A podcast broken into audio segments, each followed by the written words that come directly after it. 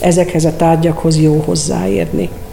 Ez egy teljesen természetes hatás, és teljesen természetes érzés a bőrnek, hogyha én ezt megfogom, sokkal jobb, mint hogyha egy műanyag tálcát fogok meg egy műanyag bögrével. Próbáld meg, hát ha megtalálod a nagy szerelmedet, és igaza lett. Nagyon izgatott ez, hogy a fába lévő mintákat én hogy tudnám életre kelteni. Sokat gondolkoztam azon, hogy a szövéssel, a szövés technikába a hímzés motivumokat is bele tudom csempészni. Nagyon szép motivumvilágunk van. Hogy maga az élmény, benne lenni, a mintákat megélni, erről tanulni, megismerni ennek a technikáját. Nem csak arról van szó, hogy egy-egy népművészeti technikát hagyományápolózó módon valósítsanak meg, hanem arról van szó, hogy a mai életben ez hogy használható. A népművészet az egy anyanyelv. Vannak, akik beszélik ezt az anyanyelvet, és az alkotásaikkal adják tovább, szólítják meg a közönséget, a gyerekeket, a népművészet, a kézműveskedés iránt fogékony érdeklődőket. Ez az ÖKK Podcast adása a mikrofonnál Fraller Ildikó.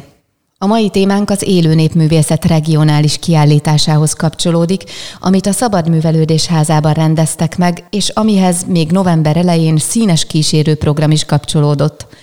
Akik betértek, arról kaptak képet, hogyan él ma a népművészet, például az ütőfás mézes kalácsokban, gyöngyben gyöngyláncokban vagy a csutkamadarakban.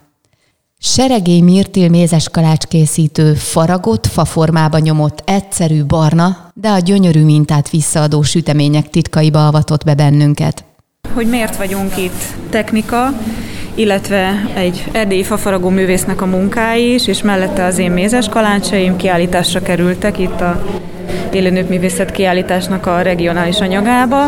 Kövér Györgynek hívják a fafaragót Gidófalvánél, Erdélyben, ez a szíves minta, amivel itt a foglalkozásaimon szoktunk, a kereszt és ezek a kis korongok, ezek az ő munkái, de hoztam más alkotóktól is. Stiller Gábornak van itt a kakasa, ő egy Abaújban élő fafaragó Mazur József, az ő szíve látható itt. Ennek meg az az érdekessége, hogy nem ismerjük a faragóját, ez egy Dunántúli hagyatékból került hozzám, egy nagyon régi minta, és egy kis bohócot ábrázol, egy ilyen perecbe foglalva, ha jól megnézitek. Huszár ruhája van neki, igen. És a vásári bábok közül fölismertek-e itt valakit erről az alakról? Hát ő a Vitéz László. Bizony, ez a Vitéz Lászlónak a figurája.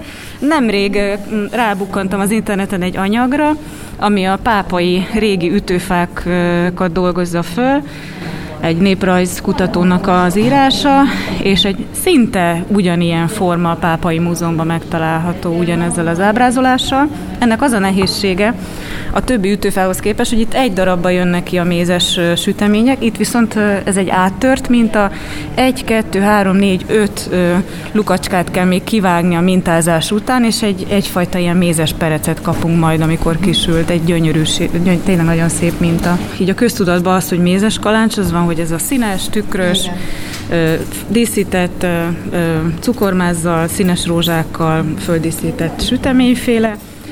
Na most ezek a úgynevezett búcsús vagy vásári mézes kalácsok, amik ma jelenleg így még, még felelhetőek, ezek már nem is tartalmaznak mézet. Ha megfordítjuk a, a, a tésztát, akkor látjuk, hogy ez egy ilyen fehér tészta.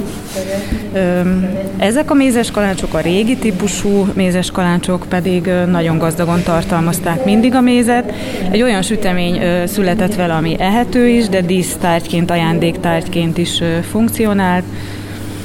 Minden ö, mézes kalácsnak az őse valahol egy ilyen negatív vésetű dúcba belenyomkodott tészta kifordítása és kisütése után készült sütemény lehetett. Ez egy több száz, illetve több ezer éves hagyomány, mert már a rómaiak is hasonló technikával készítették a mézes süteményeiket, de náluk nem fadúcok voltak, hanem cserép formáik voltak, az uralkodóiknak a, az ábrázolásával, vagy mitológiai jeleneteket ábrázoló díszítésű cserépformák. De a lényeg, a technika lényege ugyanaz volt, hogy egy gabonaőrleményből, mézből, fűszerekből összeállított jó kemény tésztát belenyomkodtak ezekbe a formákba, utána kifordították, a formában lévő negatív minta ezáltal átkerül a tészta felszínére pozitívba jelenik meg, és a sütés során pedig, ha jó a tészta, akkor ez gyönyörűen meg tud maradni. Mutatok egy példát hozzá. Ennek a mintának az az érdekessége, hogy a Szent Miklós ábrázoló forma, amiről egy műtárgymásolat készült, szintén Kövér György Faragó készítette ennek a fadúcát. Ez a Fehérvári Múzeumban itt található ennek egy eredeti változat, és a múzeumi kutatások során ráleltem ugyanerre a mintára Budapesten a Néprajzi Múzeumban is. Úgyhogy kétszer, tehát szerintem összetéveszthetőségig egy pici, egy pár pici minta elemében tér el a két minta, de valószínűsíthető, vagy egy ugyanolyan előképről faraghatta meg két faragó, vagy az is lehet ugyanaz a készítője, és aztán oda került valahogyan. Na, hol tartottunk? Szóval, hogy ez volt a minden mézeskalácsnak a, az őse, ez a legrégebbi technika, mézeskalács készítési technika, és hogy ezek a bádó kiszúrók, amik azért készültek, hogy megkönnyítsék a munkáját a mézes kalácsosoknak, hogy a fa dúcba belepréselendő tésztadarabkát ezekkel kiszúrták, és csak azt az egy-egy darabot nyomkodták bele, de később ezek a bádog kiszúrók önálló életet kezdtek élni. Ahogy a cukor megjelent, a cukorról való díszítés megjelent a mézes kalácsosoknál is, rájöttek, hogy a kiszabott, kiszúrt darabkát ugye meg tudják díszíteni, színezni, és egy teljesen más típusú mézes kalácsok kezdtek el megjelenni. Sajnos ezek fölkerültek a falra, vagy a fiók mélyére, és megfeledkeztünk róla. Van egy-két mézes kalácsos, főállású mézes kalácsos az országban, aki mai napig még készít ilyen faragott fadúcokkal mézeseket, de azért nem ez a jellemző. És egyébként sajnos az van, amikor így a vásárba kivisszük őket, hogyha mellettünk van egy olyan árus, aki a színes dolgokat árusítja, meg a díszesebbeket, akkor az, az ragadja meg jobban a, az átlag vásári forgatagban a, a, az embereket, és nem emellett a puritánabb, vagy egyszerű, vagy egyszínű dolog fol, ö, ö, mellett fog megállni.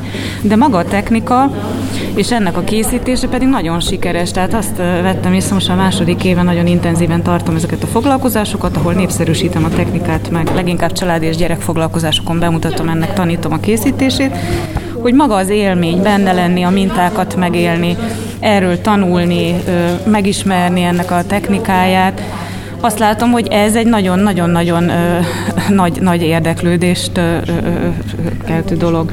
Úgyhogy én azt gondolom, hogy a foglalkozásoknak így, így van a jövője, de a helye is a mézes kalácsok között ezeknek a, az egyszerű, barna és csak a, a fába faragott gyönyörű mintát visszaadó díszítésű kalácsoknak. Viszont ez kell egy remek fafaragó művész is, vagy hanem... Több is, hál' Istennek nagyon-nagyon szerencsések vagyunk itt Magyarországon, mert legalább egy egy 8-10 fafaragót kapásból föl tudnék sorolni, akik ezt a technikát még tudják csinálni. Az a nehézsége, hogy egy negatív látásmódot igényel ezek a minták, mindegyik negatívba kerül bele a dúcba, akár egy felirat van rajta, egy monogram, vagy maguk a figurák is, ugye a tésztán fordítva fog majd megjelenni, tehát át kell kapcsolni a fejüket. Van olyan faragó, aki azt mondja, hogy inkább összegyűjti, hogyha ilyen típusú munkái vannak, hogy egy pár napig csak ezt csinálja, mert utána vissza kell kapcsolni az agyát. Ugye a jobb vagy a bal kormányos vezetéshez hasonlították többször nekem ezt a technikát, hogy, hogy fordítva kell tudni látni, tükörbe kell látni a mintát, hogy hogyan kerül be majd a fába. Viszont legalább annyira fontos maga a mézes kalács is. Nagyon jó a recept, amit teljesen tényleg így véletlenül sikerült rá bukkannom. Hát azt kell tudni, hogy a, a, a mézes kalácsosok azért nem egy olyan típusú emberek, akik úgy nagyon szívesen odaadják a receptjeiket, a tudásukat, a, a, a hosszú gyakorlat, vagy az öröklött kincsek, recepteket úgy egymásnak, vagy megosztják a, a világgal. Én olyan szerencsés helyzetben voltam, hogy nekem ez az egész hobbiból jött az életembe, és előbb ismerkedtem meg a faragókkal, és kezdtem el gyűjteni, kutatni a formákat, de sokáig nem volt hozzá jó receptem. És engem nagyon izgatott ez, hogy az fába lévő mintákat én hogy tudnám életre kelteni. És ezért a családban egy régebb óta mézes puszedliként működő, egyébként a Horváth Ilona szakácskönyvéből származó ö, mézes pogácsa recepthez nyúltam hozzá, amit otthon édesanyám is mézes puszedlit ezzel a recepttel készítette, és a józan paraszti szerint én azt mondtam, hogy ha azt akarom, hogy megtartsa a mintát, akkor a benne lévő szódabikarbonát értelemszerűen a mennyiségét én csökkenteni fogom, ehhez egy keményebb tészta kell, nem egy olyan nagyon laza, ami a mézes puszedlihez megfelelő. Értelemszerűen a lisztet fogom ö, hozzáadni még, ö, hogy keményebb legyen. Na most a tésztának a pihentetésével, az érlelésével is tudjuk keményebbé varázsolni a tésztánkat, és erre vonatkozóan azért a különböző néprajzos leírásokban van utalás, hogy hogyan is állították össze ezeket a régi tésztákat. Na de ugye a régi tésztákban nem volt se zsiradék, se tojás, a mostani modern mézes kalács receptekben meg azért ezek megtalálhatóak. Azt gondolom, hogy a zsiradék mindenféleképpen kell ahhoz is, hogy szépen elengedje a, a fa a tésztát majd. Hát így született meg az én receptem, ami nagyon-nagyon jól működik, és hát egyfajta ilyen visszaigazolás is kaptam el tavaly. Májusban jártam Erdélyben, Kézdivásárhelyen egy múzeumban kutatni, mintát gyűjteni, és ott a múzeumban a kirakott gyönyörű formák mellé a 70-es években egy néni, egy helyi asszony sütött mézes pogácsákat. És ő szalakálival csinálta ugyan, én szódabikarbonával emelem egy picit a tésztámat, de azok valóságos, gömbölyű, tényleg ilyen pogácsák voltak, Mind a mellett, hogy a faragott mintát megtartották. Itthon Magyarországon leginkább a, a Debrecen ütőfás mézes kalácsokat ismerjük, ami nagyon vékony, világos színű és kis lapos, tehát teljesen eltér a, az erdélyi mézes pogácsáktól. Én egy olyan ö, ütőfás ö, mézes kalácsot szerettem volna készíteni, ami puha marad, aminek van egy kis magassága, tehát kicsit ilyen pogácsaszerű, eltér a Debrecenitől, színében is, és, és vastagságában is, és én szerettem volna bele zsíradékot tenni, és, és ebbe van egy pici tojás is. De tojás nélkül is ugyanígy meg lehet sütni, és egyébként meg vannak olyan alkalmak, amikor nem tudunk használni. És egy titkom van még, hogy én egy picit bemázazom ezt a süteményt, megszakítom a sütését a mézes kaláncsnak, és amikor már egy pár perc után beledermett a sütés során a minta, a faragásról átvitt minta a süteménybe, csak akkor kenem be ö, tojás és tejnek elegyéből készült mázzal, utána visszadugom a sütőbe, és a hátralévő időben ez nagyon szépen rápirul, és ezáltal a felszínén ö, ö, a színbeli eltérések mutatkoznak meg, ami még jobban kiemeli a, a mintáját. A mintának a felszíne ö, szebben sötétebbre fog sülni, a mélyebben lévő részek pedig világosabb marad, világosabbak maradnak, és még kontrasztosabb lesz ezáltal a, a kapott sütemény. Hát ezek az én titkaim, nem öröklött titkok, úgyhogy nincs mit fél, és a célom pedig az, hogy ez a technika tovább éljen. Én a receptemet ezért adom tovább, megosztom, publikus ez a recept, elárulom a titkaimat, hogy lehessen velük, használni lehessen őket, funkciója legyen ezeknek a gyönyörű formáknak, tényleg ne csak polcon ö, lévő, vagy fal, falra felakasztott dísztárgyak legyenek. Mézes kalács készítő vagyok, népi játszóházvezető, én ö, közgazdász külkereskedő végzettséggel rendelkezem az eredeti szakmám szerint, és hogy milyen érdekes játék az a sorsnak, hogy a gyermekeim születése előtt kapcsolódva a témához én édesipari cégeknél dolgoztam, és a Győri Kexnél voltam exportüzletkötő. És amikor elkezdtem ezzel foglalkozni, és megmutattam külföldi oldalakon, meg ilyen külföldi hobbis ütős csoportokba ezeket a formákat, akkor sorra kaptam a megkereséseket, hogy tudnék-e faragóktól szerezni külföldi gyűjtők számára ilyen gyönyörű mintázatú ütőfákat, és így hozta az élet, hogy gyakorlatilag most már keresnek külföldről gyűjtők, és egyfajta ilyen ügynöki viszonyban vagyok a gyűjtő és a fafaragó között is, mind a mellett, hogy tartom a foglalkozásokat, hogy most már eladásra süteményt is tudok készíteni. Hát egy ilyen több lábon álló tevékenység az enyém. Egy éve vettem egy nagy levegőt, és azt mondtam, hogy sokkal boldogabbá tesz ez a munka, mint az irodába való bejárás. Én ott hagytam a főállásomat, és azóta ezzel foglalkozom. A gyöngyfűzést Komendó Gabriella vezette. Akik az ő asztalához ültek le, kicsi gyöngyökből fűzhettek nagyobb gyöngyöt, a kiállításban pedig egy sárközi ékszert, egy nyakbavetőt is megcsodálhattak, ami az ő keze munkáját dicséri. Mit jelent az, hogy gyöngyben gyöngy? Hát az, hogy gyöngyöt készítek, tehát a gyöngyből dolgozom, és egy nagyobb méretű gyöngyöt készítek belőle. Tehát ez egyfajta technikával, tehát ez egy alap gyöngy, uh-huh. tehát egy alap és fűzési technika. egy másik gyöngy? Nincs. Ja, hogy ez, ez egy, egy olyan, ez egy, ez egy olyan, olyan technika, uh-huh. ami, ami nem, amiben nem kell. Uh-huh. De például Erdélybe szoktak készíteni ilyen, ilyen ö, kis golyókat, és akkor azt befonják, az is egy másik technika. Tehát rengeteg variáció van, interneten is lehet látni, ez az alap, amit én itt csinálok, és én még hozzá gondoltam, hogy egy ilyen Millefiori gyöngy utánzatot készítettem belőle, tehát ezt már fokozva, az, tehát az az alap, és ehhez pedig ez jön. Tehát az alap, csak hogy el tudják képzelni a hallgatók is, egy ilyen körülbelül 11 szem gyöngyből, vagy ez 12 12. Szem. Tudtam, hogy elszámoltam, pedig nagyon igyekeztem. Körülbelül 10, tehát nem 10, körülbelül 12 szem gyöngyből készül, Igen. és egy gömbforma, és amit pedig tovább fejlesztettél, az meg egy... Hát azt szoktam mindig mondani, hogy Csinálok a gyöngyből gyöngyöt, aztán utána négyzetet, egy kis négyzetes kocka darab lesz belőle, aztán utána még fűzök hozzá, és megint gömb lesz belőle. Uh-huh. Tehát, hogy ezt lehet variálni, lehet ilyen hurkásabb gyöngyöket is készíteni, ez egy másfajta technikával készült. Ez egy egészen modern dolog abban, amit a népművészet hoz. Te hogy kezdtél gyöngyöt fűzni, és mik voltak az első hát darabok, én, én életemben először gyöngyöt magyar lukafán fűztem, lovas katáéknál édesapám kétségbeesve elküldött egy nyári táborba, mert hogy nem tudtam azt, hogy mit, mi szeretnék lenni.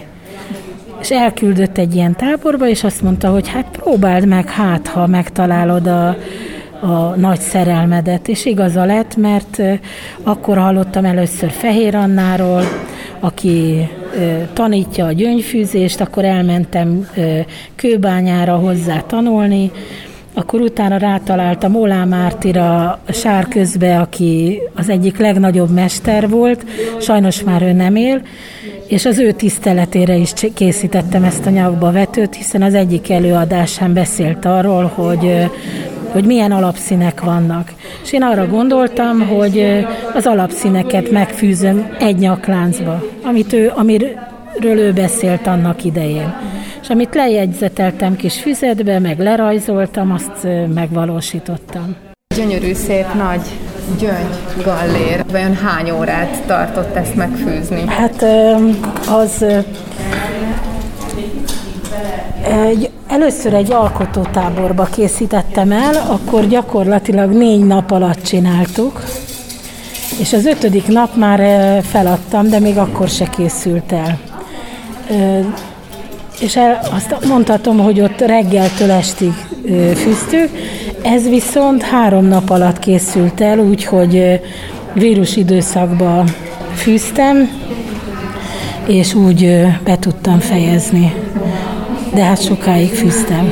És ezt mennyi idő megtervezni, vagy ezt valamiféle már kész tervezés? Ez már egy kész fűzés technika, ez nyakba vetőnek hívják, ez egy sárközi ékszer, nagyon sok sárközi gyöngyös ékszer van, a nyaksitól kezdve a keresztbe fűzöttig, a dupla sárközi, akkor így a nyakba vető is. Ezt általában a leg ünnepélyesebb alkalmakkor, például lakodalomba szokták föl, ö, venni, és szó szerint azért is nyakba vető, mert ahogy fölteszik a, tehát fölemeli az ember, alulról tartja a kezével, és ahogy rá, most szó szerint ráejtik a lánynak a, a fejére, és úgy esik be, tehát azért nyakba vető. Nem becsatolgatják, hanem le. Nem, úgy kell be, és szallag van befűzve, illetve erre még egy ilyen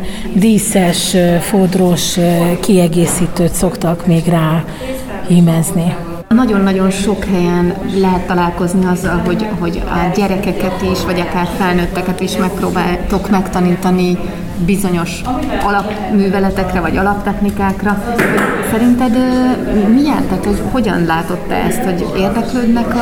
Igen, a gyöngyfűzés az nagyon, nagyon tetszik általában az embereknek, illetve van a néptáncban is, a lányok nagyon szeretik, hogyha maguk készítik el a, az ékszereket. Dunán túlon is rengeteg olyan ékszer van, amit meg lehet első alkalommal fűzni egy pillanatra. Ez például a nyári táboron Fehér Anna mutatta nekünk, ez a lakocsai gyöngy, Tehát, hogy mi nyári táborokat is szoktunk szervezni, és akkor például ilyen, ilyen jellegű dolgokat, tehát teljesen kezdő is, Emma is el tudta készíteni, tehát ő meg még különlegesebbé is tette, hiszen duplán fűzött bele gyöngyöket. Uh-huh. Tehát, hogy... Le tudnád írni ezt a hallgatóknak, hogy mi az, amit most ide elém tettél az asztalra? Hogy a néz ki ez a gyöngysor? Lakocsej az úgy néz ki, hogy szalmagyöngy, tehát ez is egy nagyon régi fajta gyöngytípus, a szalmagyöngy. És hosszúkás meg, pálcika. Igen, hosszúkás pálcika. Ez egy hosszú szallagá van felfűzve, tűvel meg cérnával, és utána a szallag alatt pedig lógó kis virágocskák vannak, amiben úgy ö, gyöngyök vannak beletéve Úgy alulról. egyébként, mint egy kis harangvirág. Az, nagyon, igen. Nagyon édes formája, és a színvilága ennek pedig fekete-fehér, tehát Így egy nagyon-nagyon divatos. Most hordható. Az az igazság, hogy mindegyik szín, tehát nagyon csodálkozunk azon, hogy például itt van egy másik fajta, ez egy ilyen virágfűzés, ez zöld és piros, vagy hát ilyen vöröses és piros. Én nagyon szeretem egyébként a komplementer színeket, és én szeretek is velük dolgozni. Nagyon szép. De ez ilyen szövés, nem? Vagy ezt nem, ez is fű, tűvel. Én, én általában nagyon ritkán, ez az, ez az egyetlen egy, amit gyöngyöt, hogyha, uh-huh. tehát gyöngyben gyöngyöt készítek, akkor szoktam damilt használni, uh-huh. de különben én mindig cérnával és fűzöm a gyöngyöt. Ritkábban szoktam szőni, most az az igazság, hogy szeretném a magyar népművészet motivumvilágát is visszahozni az ékszerekbe, és most sokat gondolkoztam azon, hogy a szövéssel, a szövés technikába a hímzést is bele tudnám, illetve a hímzés motivumokat is bele tudom csempészni. Mert gyönyörűek. Egyébként nagyon szép motivumvilágunk van. És a szőttesből is ékszer lesz, vagy más tervezel? Én mindig funkcióban gondolkozom, tehát dísztárgyat nem szeretnék készíteni, hanem hordható ékszereket. Hát most tűtartót, tűtartóba gondolkozom, először az egy ilyen pejott technikával fogom elkészíteni, az jön majd ide a zsűrizésre majd jövő héten, már el is van kezdve, tehát meg van tervezve a kis motivumvilága, és hát nagyon szeretnék egy ilyen jellegű dolgot, illetve mondom, ez a, ez a másik a karkötő, amit nagyon szeretnék elkészíteni. A régiós kiállítás két termében körülbelül 550 szemet lelket gyönyörködtető tárgyat mutattak be 66 alkotótól, illetve alkotókörtől. Hímzések, szőttesek, díszített tojások, bőrdíszműves és nemezelt munkák, csuhétárgyak, gyöngyékszerek kaptak helyet a tárlatban, modern és autentikus változatban egyaránt. Gonda Emma népművelő a házigazda Emárt Egyesület képviseletében rögtönzött egy tárlatvezetést. Tartsanak velünk! Ez egy felmenő rendszerű kiállítás. Öt évente rendezik meg az élő népművészetet. 2020-ban rendeződött volna meg az egész, de a vírus miatt eltolódik, az országos kiállítás majd tavasszal lesz. Uh-huh. És ö, ide olyan műveket lehet beadni, ami öt éven belül készült. Nem baj, ha más zsűrizett, de nem feltétel, hogy zsűrizett uh-huh. tárgyak legyenek és a, a, a mi kiállításunk az egy régiós kiállítás, mi a Mart Egyesület vagyunk, és régiós feladatokat is ellátunk, és ezért itt Fejér megye, Komárom, Esztergom megye és Veszprém megye kiállítói, alkotói láthatók. 66-an adták be, ebből van néhány alkotókör, és a, az eredmény az úgy néz ki, hogy tulajdonképpen minden alkotótól és alkotókörtől legalább egy alkotás megy az országosra. Szeretnélek megkérni, hogy menjünk körbe. Tehát rengeteg csodálatos kézzel megalkotott ruhadarabok, tárgyak, bőrművek vannak, szőttesek, ahogy gyorsan körülnézek, sőt festett tojások is, vagy egy párat, hogyha kiválasztasz. Igen, tulajdonképpen nagyon sok kategória van, tehát a himzés, a szőttes, a csipke, a tojás, ez mind-mind-mind külön kategória. Magát a régiós kiállítást az 12 tagú zsűri zsűrizte, és utána, amikor megnyitottuk 11-én, másnap 12-én jött az országos zsűri, ami 24 tagú volt, és ők válogattak az országos kiállításba anyagot. Például megy az országos kiállításra a bőr díszműves táskák, ők képviselni fogják megyénket, a, ő ráadásul egy Fejér megyei alkotó ő megy a, a, a nagyországos anyagra, Pásztor Saroltának hívják. Valaki megnézi ezt a bőrtáskát, akkor őszintén szólva nem mondanám meg azt, hogy ez egy népművészeti munka. Gondolom maga a technika az érdekes. Nem, ebben. igazándiból az az érdekes, hogy a, a népművészeti tárgyak zsűrizését mm, évtizedek óta a Hagyományok Háza végzi, és a Hagyományok Háza az utóbbi időben módosította a zsűri kiírást, van a, a, a hagyományos tárgyak és a modern tárgyak. És például a saci tárgyai a modern tárgyak közé sorolhatók lennének, nem csak arról van szó, hogy egy-egy népművészeti technikát hagyomány ápoló módon valósítsanak meg, hanem arról van szó, hogy a mai életben ez hogy használható. Uh-huh. Ez egy teljesen kézzel készült táska, nincsen benne semmi gépi technika, és a bőr, a kemény bőr feldolgozásának az egyik módozata ez, hogy az utazótáskák, hát mindig is voltak utazótáskák az évszázadok során, és ez például a a, a népi iparművészeti zsűrizésnél a modern tárgyak közé kerülne. Ott is mind a kettőnél, a, a hagyományosnál is és a modernnél is két kategóriát állapíthat meg a zsűri, az egyik a, a míves termék, a másik pedig a mesterremek. Ez volt régen az A kategória volt a mesterremek, és a B kategória volt a míves termék, tehát ez a kisebb rangú, és ebből viszonylag szép számmal kell összegyűjteni egy alkotónak ahhoz, hogy aztán iparművész címet kapjon meg. Amivel szembeállunk most, az egy gyönyörű, szép, barna, középméretű férfi utazótáska. Női, a férfi az ott van. Ő egy női ah. utazótáska, de egy nagyon szép barna ö, utazótáska, és mind a kettő. Van egy és van egy, az egy egyértelműen női táska, táska. igen. Ez egy ö, ilyen kollekció. Akkor ami ö, szintén nagyon érdekes, az Igmond Jutkának a, ő a szőttes kategóriában ö, indult, ehhez képest nem csak a szövött anyagot ö, pályázta, hanem ebből ő készített egy ruhát, konkrétan egy négy részes kompozíciót, tehát egy tunikát, egy nadrágot, egy kis táskát, és még sajnos a aktualitás szempontjából még egy maszkot is készített hozzá. Itt nem csak arról van szó, hogy, hogy nagyon nagy technikai tudással lehet ezeket a szőtteseket létrehozni, hanem az a lényege, vagy az az érdekessége, hogy és ebből ma mit csinálunk.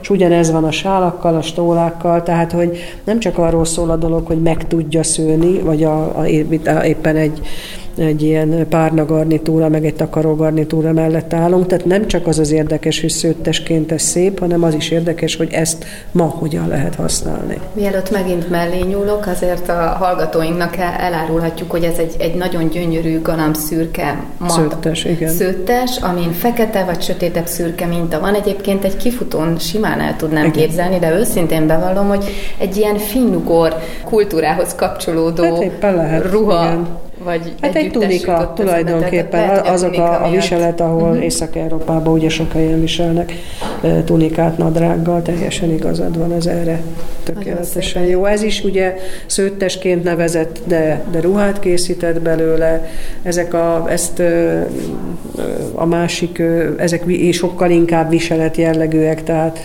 ott ez a érdekes mintázat van a ruhákon. Ez gépi varrással csinálják szerintem, és ezt nyargalásosnak hívják, tehát hogy olyan a minta, mintha ilyen vízfolyásos, folyásos dolog lenne nyargalni. Akkor itt vannak ékszerek, akkor keresztemes mintából rengeteg, több mint 160 hímzés érkezett a, a, a kiállításra, több mint 600, tehát 66 alkotó és csoport, több mint 600 tárgya, és a 600-ból 160 az a, a hímzések voltak. És ez miért ilyen népszerű, vagy mi ennek az oka, hogy ilyen nagy számban? A megyében ezt Ez nem csak a megyében, ez mind a három, sőt, ráadásul a hímzések azok nem is Fehér megyeiek zömébe, hanem Veszprém ö, megyéből vannak. A, a, szerintem egyrészt azért, mert pár éve volt egy új mozgalom, ami az Újra öltünk, öltögetünk címre hallgatott, és nagyon sok településen újra alakultak himzőkörök, amik régebben megszűntek, és ez az időseket megmozgató közösségi tevékenység. Tehát én magam is jártam többször, Fehérváron is van hímzőkör, hímzőköri foglalkozáson, és a, a nénik összejönnek, megbeszélik, hogy milyen mintát fognak kihímezni, és tulajdonképpen egy társas jelenlét, egy csoport, egy közösség alakul, és közben meghímzik a, a kollekciókat, és beadják pályázatokra minősíteni őket. Akkor ez egy kicsit felidézi azt, hogy ö, annak idején, amikor nem műkedvelőként, vagy hogy mondjam, nem ilyen szabadidős tevékenységként csinálták, hogy valóban így készültek ezek a munkák, hogy összejöttek. Igen, hát mint a régen a közösségi tevékenységén, a fonóban, vagy pedig a tolfosztás során, amikor valami közösségi dolgot csináltak, hát a himzéseknél is tudnak ilyet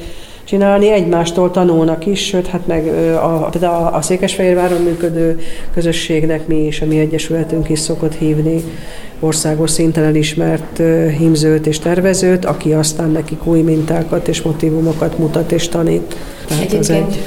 Igen, ezeken a keresztszemeseken, vagy ezek a keresztszemesek ilyen tört fehér alapon, ezt jól mondom, vagy igen, nem, ez, igen, ez nem egy hófehér anyag, igen. igen. Ezek, ezek, ezek szőttes anyagok, és akkor azzal, igen, egy színnel. A legtöbbje, majd látunk kint színesebbet is, de a zöme azok, ezek itt sütődiszkoszok, ezek, ez egy különleges, ő egy ötvös, aki, aki hát kicsit többet csinál, mint, mint sima ékszert készítene, mondjuk ötvösként, ez egy háztartási eszköz tulajdonképpen, ebbe főzni lehet. Mondhatjuk azt, hogy vannak olyan trendek a, a népművészet területén, amihez például ez a sütődiszkosz tartozik? Egyre többször előjönnek ezek a régi vagy hagyományos eszközök. Szerintem elég sok, a, vagy nagy az igény a, az emberekbe arra, hogy legyenek szerethető tárgyak.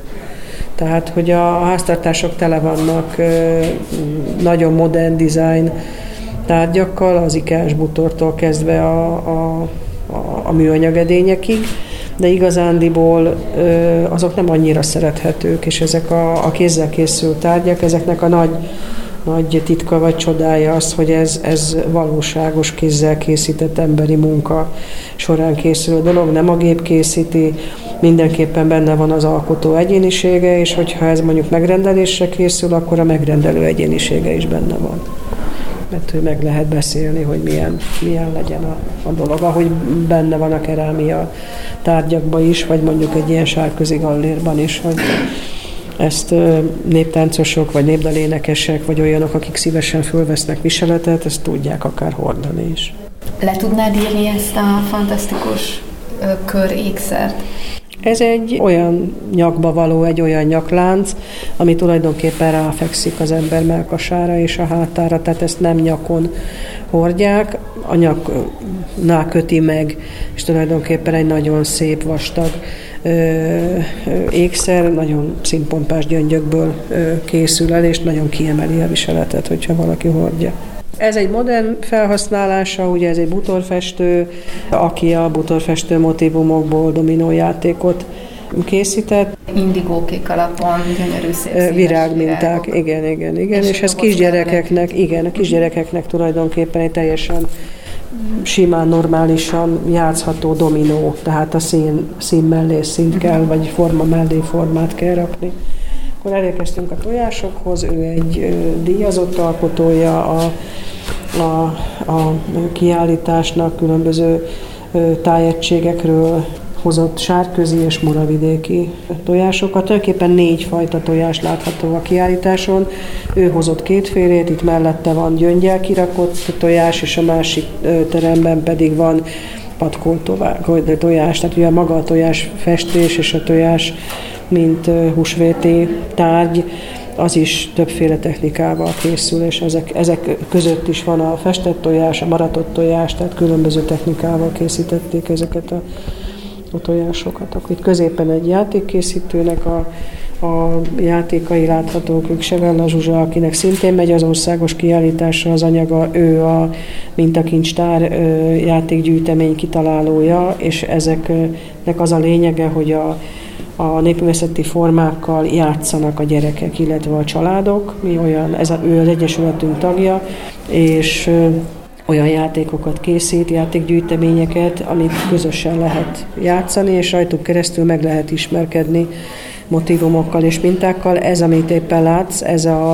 a, az úri hímzés mintáival ö, játszik, ez a, a, a játékgyűjtemény, ez a reformáció évére készült játékgyűjtemény volt, de aztán van ott a kékfestő mintákból is, a másik felén szűrmintákból, tehát többféle mintával játszunk, és azt szeretnénk, hogy azt gondoljuk, Zsuzsának az a, a célkitűzése, hogy a, a népművészet ez egy anyanyelv, tehát hogy azt vissza kell az embereknek tanulnia, és a gyerekek nagyon folyékonyak erre, és a mi játékainkkal egészen picikortól egészen nagykorig lehet játszani, mindig egy kicsit több információt, tudást adunk hozzá, alapba lehet csak is játszani vele, aztán egészen el lehet odáig jutni, hogy milyen motivum, kik csinálták, miért csinálták, hímzés, vagy faragás, vagy bőrmunka, tehát nagyon sok mindent meg Tehát akkor maga a játék az információkat és az ismereteket is átadja Igen. azon kívül, hogy játszott, tehát Alap, nem egyszerű dekoráció. Nem egyszerű dekoráció, alapba játék, és nem a játéksága az érdekes, mert olyan játékszabályokkal játszuk, amik ismertek a gyerekeknek. Tehát dominózunk, mátrixokat rakunk ki, és odokozunk, tehát maga maga a játékszabály ismert, de amivel játszik, amelyik mintakincs, az a saját magyar népművészeti mintakincse. Az első játékai a Zsuzsának azok Fejér megyei mintákból készültek, és az az előző élő népművészet kiállításra került be, akkor robban bele tulajdonképp a játékkészítésbe ez a fajta Zsuzsa által képviselt gondolkodásmód. Tehát ahogy a játékokat is leírtad, illetve megnevezted, egészen egyszerű papír alapú játékokat ezek, ezek papír alapú játékok, jó minőségű papíron, tehát megpróbáljuk úgy létrehozni, hogy ezzel sokáig lehessen játszani, és az még egy nagy jellemzője, azt lehet látni, hogy ezek dossziék formájában jelennek meg, és már az egy közös tevékenység a családban, hogy szét kell vágni a kártyákat, össze kell rendezni, hogy melyikkel, melyik játéktípust lehet játszani, tehát hogy mindenképpen egy közösségi családi játékot feltételez. Maga a, a játékkátétele is, meg az is, hogy el lehet vele kezdeni játszani. És mivel bővíthetők a, a, a különböző készletek újabb és újabb készlettel, ezért a nehézségi foka is, ugye, tehát nő a gyerek és nő vele együtt a játék, mert egyre bonyolultabbá lehet tenni a mintáit. Itt vagyunk megint a gyöngyösöknél, itt nagyon szép gyöngyékszereket lehet látni, és hát ezt a gyöngyös tojást, ami szerintem Magyarországon egy különlegesség. Kalotaszegi gyöngyös tojásokat hozott ő, tehát amikor nem a, a tojás héjat díszítik, hanem a tojásra rá dolgoznak gyöngyöket, tulajdonképpen rá fonják, szövik, és úgy készítik el. Valószínűleg valamilyen vékony dróttal? Vagy Igen, de... szerintem dróttal vagy damillal, tehát valami stabil, tartós, magát a formát jól bíró anyaggal készítik el. Csodálatos piros, fekete és fehér hmm. színekben díszítettek meg a tojásokat. De hát maguk az ékszerei is Igen. ezt a színt akkor itt látunk megint szövéseket, amik ugye takácsmintás szőttesek, és azt gondolom, hogy egy modern ö, háztartásban is lenne helye akár konyhai törölközőként, akár valamiféle belső ö, futóként, tehát a szobában is megvan a helye, akkor látunk itt Vörös Tóról egy asztalos mesternek a, a bútorait, akkor látjuk Dömény Mónikának a, a templom kazetta rekonstrukcióját, ő szintén fehérvári ö, alkotó, és aztán bejön a, a, a kicsit ö, kakuktojásként az esztergált fa, mint ö, kézművesség. Ezek az esztergályosok, itt is van esztergált tárgy, és a másik teremben is lesz majd. Ennek egy része megy is az országos kiállításra, ez nem gépi esztergát, tehát annyiban gépi, hogy motor hajtja az esztergát, de kézzel tartják a pengét, és ezt teljesen kézzel uh, is formázzák. Itt akkor Fehér megyei vonatkoz, nem ennek, ez szerintem balatoni minta, de a, a fehér alapon fehér hímzés az a magyar népművészetben egy nagyon jelentős és nagyon szép tárgyakat eredményező dolog, és a megyénkben büszkék lehetünk rá, hogy a Fehér megyére is jellemző volt a fehér alapon fehér hímzés, a Balaton felvidékre is jellemző. A hegyaljai tündének a, a nemez ö, játékai és tárgyai, és egy másik nemezesnek, a Józsa Szakakatának, aki Fehér megyei, ő Abán taníta, és ö, a mi egyesületünk keretén belül abai gyerekeket is tanít nemezelni, tehát hogy csinál is ilyen ö, szakkört. Van itt most akkor egy nemez nemezelt ikon, meg igen, egy pelerin, egy ruhácska, egy, egy, egy, igen, egy kompozíció, szembe egy másik nemezesnek a, a picike játékaival, illetve egy ilyen tulajdonképpen házvédő birka fejnek a, a nemezelt dolgával, és ha egyet csak lépsz, aztán majd megyünk közelebb, ott pedig a tündének a nagyfali takarója és a nagy párnái, tehát a tünde anyagai is mennek a, a pesti kiállításra, és a, a, az, a kép is, ez a, a Mária kép is, és a Pelerin is menni fog Budapestre szerintem.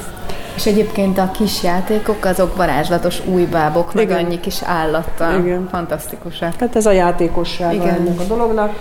Itt megint látunk keresztemeseket is, meg, meg szőtteseket is, természetesen látunk közötte díjazottakat, akkor a vitrínben kisebb tárgyakat, ez lószőrékszer az egy ritkaság, nem nagyon készítenek, vagy nagyon kevesen készítenek, így jó szó, lószörből ékszert, aztán vannak bőrös tárgyak, és ott például varrott bőrcipő és ahhoz való ugyanolyan mintával rendelkező kis táska. Akkor a, szintén vitrínben láthatjuk a, a, a hangszereket. Három ember is küldött a pályázatra furujákat, abból egy a Kaszala Tibor, ő nem Tibor Szabolcs szerintem. Kaszala Szabolcs. Igen, ő különleges ólombeöntésű összerakható furujákat készített, ő Komárom megyei szerintem, a Viazzoli ő Fejér megyei Sárbogárdi, és a harmadik úr ő pedig, ő pedig Komárom Esztergom megyei, Fejér megyei a, a citera készítő, a Kecskeméti Robi. Egyébként már, hogyha a hangszereknek a nevét elolvassuk, az is egy önmagában egy csoda, mert ezeknek a, ez a négy részes hosszi furugla, Igen. meg hasas citera, bürökflóta, és hogy ki ne hagyjuk a palóc pásztorfurujákat. Igen, a bürökflóta, ez a furcsa, ez Aha. a széle, ez egy, a bűrök az egy külön növény, és ugye abból ö, készítik. Most a hangszereknél külön kell tudni ennél a, a, a felmenő rendszerű zsűrizésnél, hogy nem elég a hangszernek szépnek lennie, hanem a hangszernek tényleg azon a hangon és teljesen tisztán kell megszólalnia, amilyen hangra be is adták. Tehát, hogy itt van egy olyan zsűritag, aki nem csak mint fafaragás értékeli ezt a dolgot, hanem zenészként is megszólaltatja a hangszereket. Itt van néhány nagyon hosszú furuja, ez, ehhez magas ember kell, hogy meg tudja szólaltatni, hiszen a, a, a, attól a lyuktól kezdve, ahol megfújja, egész az utolsó lyukig el kell, hogy érjen a keze, mert egyébként ez nem fog szólni. Itt látható ez a kovácsolt, patkolt tojás. Ez egy nagyon érdekes házas pár, itt majd a terem elején megmutatok egy, egy csuhéval befont kis padot. Itt a lány tulajdonképpen csuhéműves, és a fiú kovács. És ugye a tojásnál teljesen összeér az ő tevékenységük, a lány az, aki megálmodja és megpatkolja, és a fiú pedig a, a mintákat csinálja hozzá.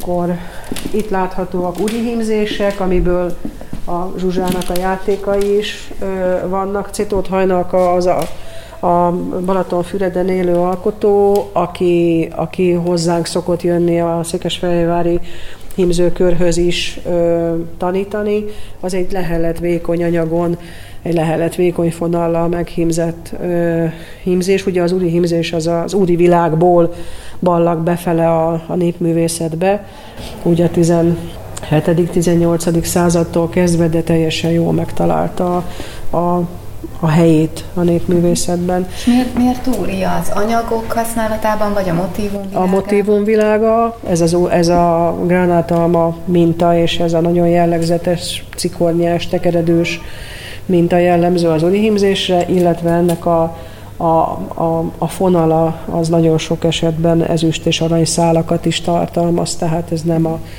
nem a szegény világnak volt a, a, az anyaga. Akkor mondtam az előbb a hegyaljai tündét, aki egy viszonylag fiatal alkotó, ott ugye az egész népművészetre jellemző az, hogy sok az idős, bár pont a mi kiállításunkon jó pár fiatal van, mert a, a nemezes mind a kettő, tehát a József Szakakata, aki Fejér megyei, ő is egy fiatal alkotó, a Hegyaljai Tünde is ö, fiatal, középidős alkotó, a hangszerkészítő fiúk is, mint fiatalok, a a Kató Balázs, a kerámikus, ö, ugyan egy idősebb úr, de már a fia is kerámikus, tehát hogy, hogy itt megvan a, a, az utánpótlás, és mi ezt is szeretnénk elérni, hogy ezekkel a kiállításokkal, meg akár ezekkel a bemutatókkal is, hogy egyre többen találkozhassanak ezzel testközelben, tehát hogy kipróbálhassák, megnézhessék és rájöhessenek, hogy ennek tényleg van most haszna, vagy, vagy nem is tudom, használhatósága. Akkor nem kell beleszületni feltétlenül abba a világba, ahol az ember megörökli ezeket a tevékenységeket? Nem, nem kell beleszületni. Mi pont azért játszunk ezekkel a mintákkal, hogy a, az, valahol ez, ez tényleg ott van a gyerekekben. Tehát én Zsuzsával együtt most már évtizedek óta, vagy legalábbis egy évtizednél hosszabb idő óta járunk megyeszerte iskolákba, óvodákba, és nem csak Fehér megyébe, hanem az országba sokfelé. Soha sehol nem találkoztam olyan gyerekkel, aki ezekkel a játékokkal ne akart volna leülni, játszani, és ne érdeklődött volna. És akkor a fiúknak el lehet mondani a pásztorfaragásból készített játékokról, hogy ez furúja volt, vagy pásztorbot volt, vagy citera minta volt, vagy lopótök minta volt Ugyanezt el lehet mondani a miskakancsókról, hogy az miért miskakancsó, miért pocakos, miért úgy néz ki, mit csináltak, ki csinálta, mi volt benne, ki adta, kinek vették, vagy ajándékba adták. Tehát egy csomó információt az egészen piciknek is el lehet mondani, és akkor ahogy nő a gyerek, úgy nőnek az információ mennyisége is.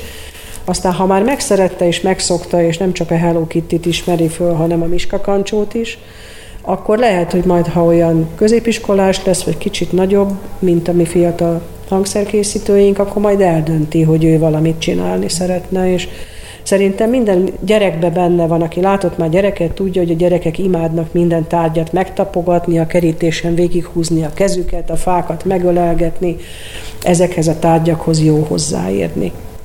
Ez egy teljesen természetes hatás és teljesen természetes érzés a bőrnek, hogyha én ezt megfogom, sokkal jobb, mint hogyha egy műanyag tálcát fogok meg egy műanyag bögrével. Akkor ezek itt az esztergált tájaink, ott van egy fekete dió, esztergált tál, az is szerintem gyönyörű, és tényleg, amit mondok, hogy, hogy érdemes megfogni, mert hogy ez Igen. teljesen kézzel van kialakítva, és ez teljesen sima akkor ez a csuhé, ez a fiatal, a tojásos csuhés lánynak a csuhé termékei, ez is egy, szerintem egy nagyon ö, modern ötlet, hogy a csuhét és a bőrt, illetve a csuhét és a adott esetben a sejemkendőt kombinálja, és hogy hogy lesz ebből egy dizájntáska. Mert és egyébként ezek a kis táskák úgy néznek ki, úgy kell elképzelni, hogy egy, egy körkompozíciót elkészít csuhéból, azt félbehajtja, annak ad egy fület, és magának a társ, kis táskának az oldala, mert ezek ilyen egész pici kis kézitáskák talán, az pedig bőrből egészíti ki. Igen, hát ha nagyon, miatt nagyon is, egyszerűen is ki. akarok fogalmazni, akkor ez egy edény alátét. Karika, ami meg van hajtva csak mondjuk mívesen van megfonva, tehát, hogy maga a, a mintázata Igen. is szép. Szép. De nem edény alátétként működik, hanem össze van hajtva, és ahogy mondod, a szélén ott van a, a bőr, illetve egy másfajta fonat, és mindjárt táska lesz belőle, mégpedig egy dizájnos táska lesz belőle. Visszatérünk a mézes kalácsosunkhoz. Ez a fajta mézes kalács, ez az ütőfás mézes kalács készítés. Ez az egyik legősibb mézes kalács készítés, amikor a fafaragó készít egy egy negatív ö, formát, nagyon aprólékosan kidíszítve, és abba a formába van belenyomva a kalás tészta, és az asztal széléhez, ahogy hozzá ütik, ez kifordul ettől ütőfás mézes kalás, de ez aztán utána nincsen megfestve. Tehát ez nincsen fehér tojáshabbal kicirkalmazva, ez ebben a mintázat formájában az érdekes, de itt a, az egyik fő alkotó az maga a faragó és nem a mézes kalácsos. Persze a mézes kalácsos tudása is kell hozzá, hogy ebből aztán ehető termék legyen. Ezt még megmutatnám, ez itt egy 90 év körülménynek a, a gyűjtemény, illetve nem gyűjteménye, hanem az alkotásai. Aktívan ez az egész. Ez még, ő még mindig aktív, és még mindig hímez, igen. Ezek is keresztszemes igen, munkák. Igen. Nagyon szép. Igen. Itt is fehér alapon piros és kék. Igen, nagyon sokszor terítők, párnák. Igen, terítők, párnák, futók, uh-huh. ezek a keresztfüggönykék és a hosszú függönyök, tehát ugye ott sokszor olyan volt a, a függöny használat, hogy oldalt lógott két keskenyebb, hosszabb, és keresztben van egy, egy rövid keresztfüggöny, ami, ami hát megtakarja vagy eltartja. Most azért az izgalmas, hogy nyilván a fiatalok merészebben választanak néha, vagy merészebben újítanak néha, de mi dönti el azt, hogy valaki milyen mintát választ, vagy marad egy autentikus motivumnál, vagy, vagy újszerűt szeretne, vagy keresztszemesnél nem jellemző annyira, nem? Vagy Most már az újszerű, vagy az autentikus? Az, az újszerű. Igen, csak sok, sok esetben az van, hogy van egy, van egy minta, vagy egy mintatöredék. Tehát, hogyha ez egy régi textilen van, akkor lehet, hogy nincs meg az egész. Uh-huh. És mindenképpen kell hozzá egy tervező. Ezeknél a pályázatoknál általában úgy van, hogy sőt, szerintem láttad is kiírva, hogy kivitelezte valaki csoda, és tervezte mondjuk egy másik ember. Tehát az, aki tud tervezni, ez ugyanolyan, mint a ruha divat tervezés, hogy meg tudjon tervezni egy szép kompozíciót, mondjuk ez egy nagyon dúsan, keresztszemesen hímzett futó, hogy ott a, a, a, a vége, a sarka pont úgy forduljon, hogy az öltés számra pontosan kijöjjön, és semmi ne legyen benne számolva, azért ahhoz egy komoly tervezői munka kell, és hogyha vannak ilyen töredékminták, vagy mondjuk egyházi gyűjteményben lévő minták, amit áttesznek adott esetben egy miseruháról egy terítőre, vagy fordítva, akkor ahhoz egy komoly tervezői, tervezői munka, meg tehetség is kell, tehát az autentikus. Az a kérdés, hogy mit szeretnénk, hogy ugyanazt a, a, a, a mintát reprodukálni, vagy egy, egy meglevő hagyományos mintának a felhasználásával készíteni egy teljesen modernet és újat. Most egyébként tényleg elbambultam, ahogy itt mondtad, mert ezt leszámolni ebben a szőttesben, biztos, hogy a gyakorlat nagyon sokat számít, mert ránézésre talán nem lehet, de ez egyszerűen valami csoda, hogy valóban pontosan úgy fordul, és pontosan úgy, úgy fordul Igen. a saroknál a minta, és egy szemet nem lehet tévedni benne. Hát nem nagyon, és mondom, nem ez nagyon. a hölgy, ez most már 90 év körül van, tehát ő nagyon régóta hímez, és az a jó, hogyha ezek az idős hímzők nek a vonzás körébe bekerül egy-két fiatalabb, és ő ott mellette megszereti ezt a, a, ezt a tevékenységet. És mondjuk a, a szakköri munkában is ez arról szól, hogy mi szoktunk nyaranta csipkeverő tábort, illetve butorfestő tábort szervezni, ott is jönnek olyanok, akik évek óta, vagy évtizedek óta művelik, és mindig jön egy-két új de egy közösség nem is bír egyszerre egy-két újnál többet, mert hogy ott annyi mindent kell megtanítani, és akkor szépen fölhozzák magukhoz, azt akkor ő is elkezd alkotni, és majd megint jön egy-két új. Tehát ez nem is egy tömeg, tömeges tevékenység, tehát a, az összes kör az egy ilyen 5-6-7-10-12 főből áll, mert hogy egyrészt helyigényes, mondjuk egy bútorfestő, ha éppen fest, akkor 12 ember, ha fest, ahhoz azért egy szép nagy terem kell, de még a hímzők is, ha 10-12-en összeülnek, akkor nem tudnak túl kicsi helyen dolgozni és ezeknek az embereknek ahhoz, hogy ez a munka, ez tényleg alkotó munka legyen, teljesen jóba is kell lenni, tehát tényleg egy baráti közösség. Ezek kis közösségek, alkotó kis közösségek. Pont ezt akartam kérdezni, hogy így viszont valószínűleg ennek egy nagyon erős közösségépítő ereje is van. Mindenképpen, mindenképpen. Utána maga az alkotás egy része lehet, hogy már otthon folyik. Tehát, hogyha bejárok egy közösségbe szőni, akkor lehet, hogy nem mindent az ottani szövőszéken fogok megszőni, hanem otthon is fogok, de mégis a közösség az, ahol megbeszéljük, ahol új ötletek vannak, ahol az új mintát, az új színeket, az új fonalat, az egyebet meg lehet beszélni, és a hímzőknél is így van. Ez a Kovács és a, a csuhés közös munkája, és ha meg alá nyúlsz, akkor érződik, hogy ez teljesen körbe van fonva. Hát, hogy ez, egy nagyon... kis szék, ez nem is semmi, nem, ez vagy egy kis, kis szék, csak támla nélkül. Egy, egy kis gyerekpad hozzá. Uh-huh. Ez, igen, hasonló stílusban, a lábak azok fából készültek. Igen, és Kovács Oltvas tartja a, a falábakat, tehát igen. alul van a, a, a fiatal embernek a munkája. És a, az ülőke pedig a, a feleségnek a munkája. Nagyon jó, tényleg olyan, hogy az ember így ráülne. Rá is lehet, kibír. Kibír? Tehát ez teljesen, az engem ah, is kibír. Azt a, és milyen jó rajta igen. ülni. Nagyon jó. És gondold el, hogy egy gyerekszobában egy ilyen van. Nagyon jó. Tehát ez biztos, Szép. hogy egy kisgyerek is szereti, uh-huh. mert ez, ezen van mit szeretni. jó megtapogatni, jó meg gyöméckölni, és akkor ugyanez a hölgy készíti azokat a különleges táskákat, illetve a férjével azokat a kovácsolt vas, illetve patkolt tojásokat. Jó találkozás. Jó találkozás, igen. A mai ÖKK podcast az Élő Népművészet regionális kiállításához, illetve egy november elejé rendezvényhez kapcsolódott.